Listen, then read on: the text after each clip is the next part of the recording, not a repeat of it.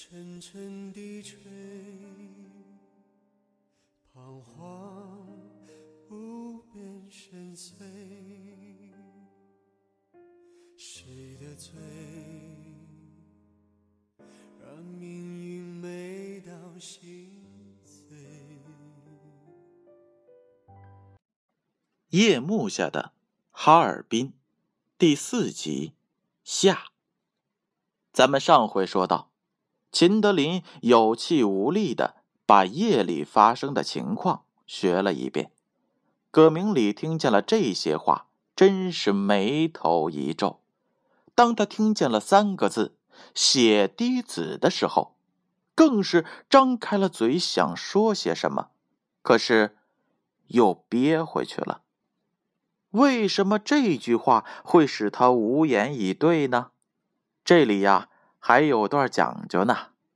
原来葛明礼平常专从唱本、评词、剑侠小说里搜集和特务有关的人和事，遇到有机会的时候，就给手下这些特务们讲上几段，作为理论根据和业务学习之用。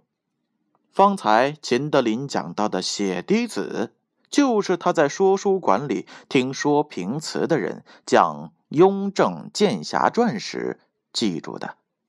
再经过他这么一编，就成了他的保留曲目。遇到有机会就讲一讲。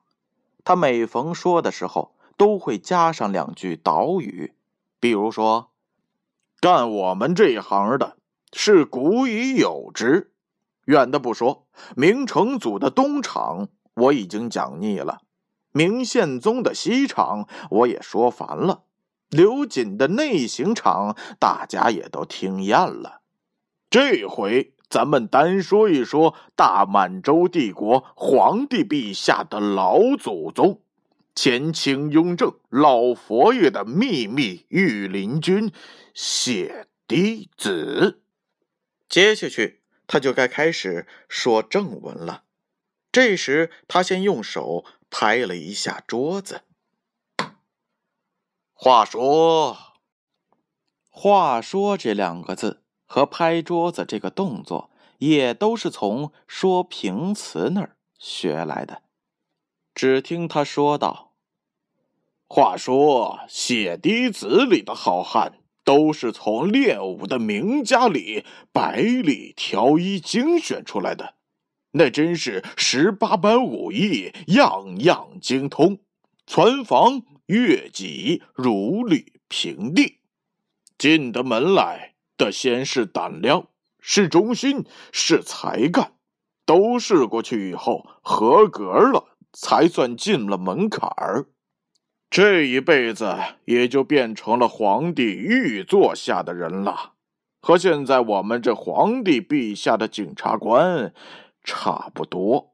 那时进了门槛之后，就发给你一个牛皮口袋，口袋嘴上安着两把锋利无比的钢刀，钢刀通着消息只要把牛皮口袋往人脑袋上一套。再用力往起一提，这脑袋就齐刷刷的从脖子上切下来了，装进了牛皮口袋，然后把牛皮口袋往腰上一掖，跳墙上房毫无妨碍，最多呀滴几滴血下来，所以叫血滴子。每逢他讲到这儿，他手下的特务就喷喷称羡。要求葛明礼也能够做一批这样的牛皮口袋，而且每个人都发一个。需要谁的脑袋，到那儿一拎一提就下来了，就像摘西瓜一样的简单。那该有多好啊！皇帝陛下听见也一定会高兴的，因为把他老祖宗的绝招继承下来了。议论到这儿。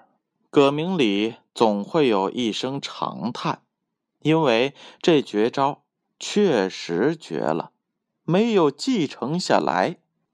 后来他下定决心找人研究，并对手下的喽啰们声明：他正在请专家绘图，很快就会发给每一个人牛皮口袋一个。啊，不要改用胶皮的，又轻又软，刀是折叠式的，可以揣在兜里。大话已经说了好多遍了，可是那橡胶皮的血滴子还没有影。手下的人老打听，越打听他越烦，后来竟成了他的忌讳。谁一问他，他就瞪眼睛，弄得谁也不敢再问了。他也就不再讲了。今天呀，话赶话的从秦德林嘴里冒出来了。葛明礼一听，本想是要发作，可又是一想，秦德林被人用铁桶套住了脑袋，要是这铁桶下边真是有两把刀的话，他现在也就不能坐在这说话了。秦德林从铁桶套脑袋联想到了牛皮口袋，情有可原，所以他就把话噎在了嘴边。没有说出去，他摆了摆手说：“算了，听到一个诗字，总比一个字没听着好啊！以后咱们就在这姓师的、名师的，还有那些老师、讲师、理发师、医师、医药师、琴师、大师傅、二师傅，反正就是带识字的人身上。”下功夫吧。现在你再说说那三个人的特征吧，都有多高？不不不不知道。秦德林又摇摇头说：“那怎么还说不知道啊？你这是不是有意要顶撞老子？”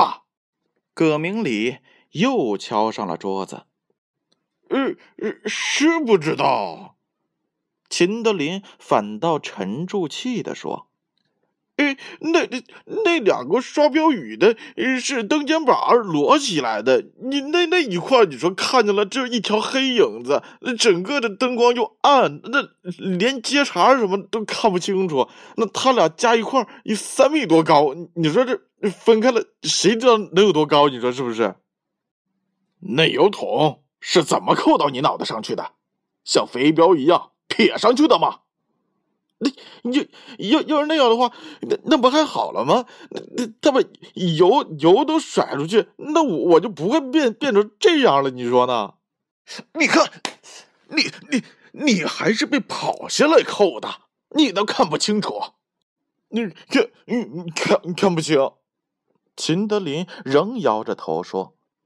我我我我被人家按在地上了，背朝天，这这嘴可泥，啥也啥也看不见啊！按你的那个人，你也看不见吗？看看看不见，看不见。秦德林继续摇着头说。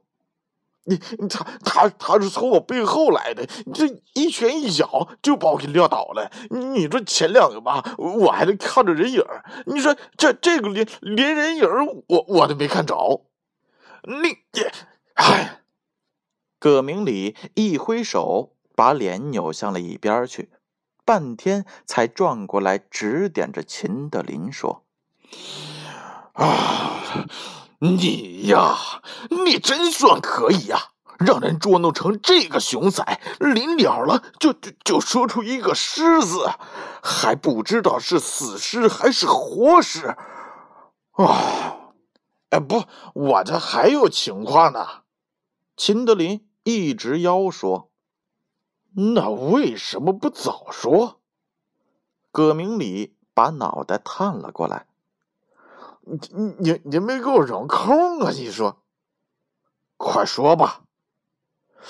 我觉得吧，从后边摸上来的那个家伙特别厉害，要给他个牛皮口袋，你脑袋我脑袋可能都保不住了。哎，他从后边摸过来吧，一点声也没有。第一拳就打在了我的穴位上边，我连妈也没喊出来，他的扫堂腿就过来了，我才趴在地上的。那他脚又踏在了我的脊梁骨上，你说这些动作，好像是旋风似的，几乎闪电呐！科长，你你你您知道吧？我也不是白白给的，你说，可是在这个人的身手下，我竟然成了一个稻草人儿。你说这这真是一满身功夫的一个可怕的对手啊！你你说要不是把这个人给抓住啊，我看咱们这这这……他摇着脑袋摸了摸脖子。可是你连啥样都没看着，怎么抓呀？我我我我先从会武术的那当中去找啊！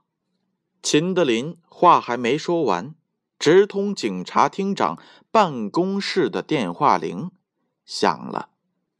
葛明礼忙奔过去接电话，电话是办公室值班警官打来的，通知他立即前去开会，部署侦破纪念碑前。重大反满抗日案件问题，去时要把已经掌握的材料线索都带去。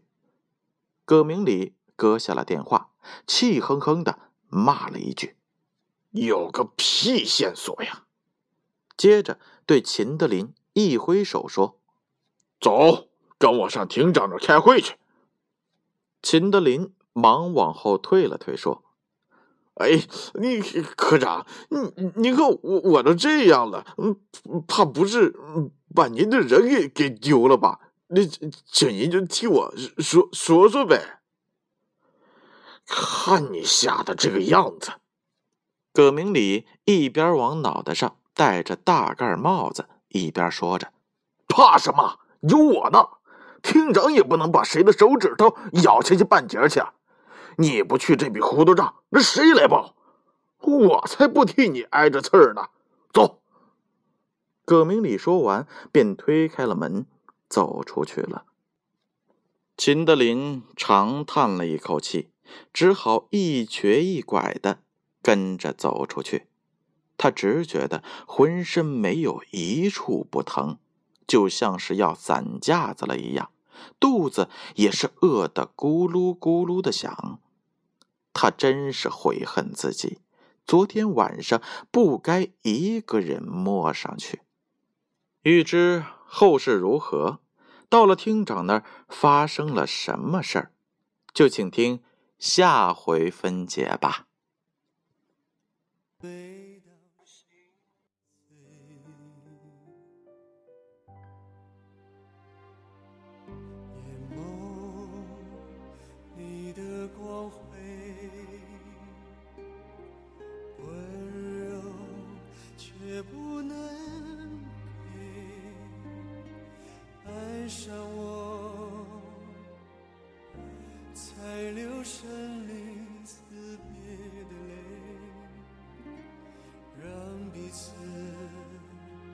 享受每道伤痕的珍贵，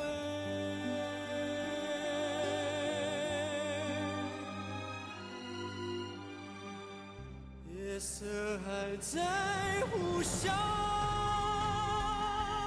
只能让我跌倒。黎明在前方燃烧。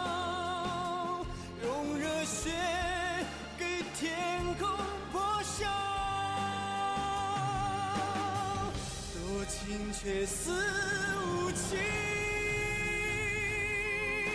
只能许你来生，不要再我。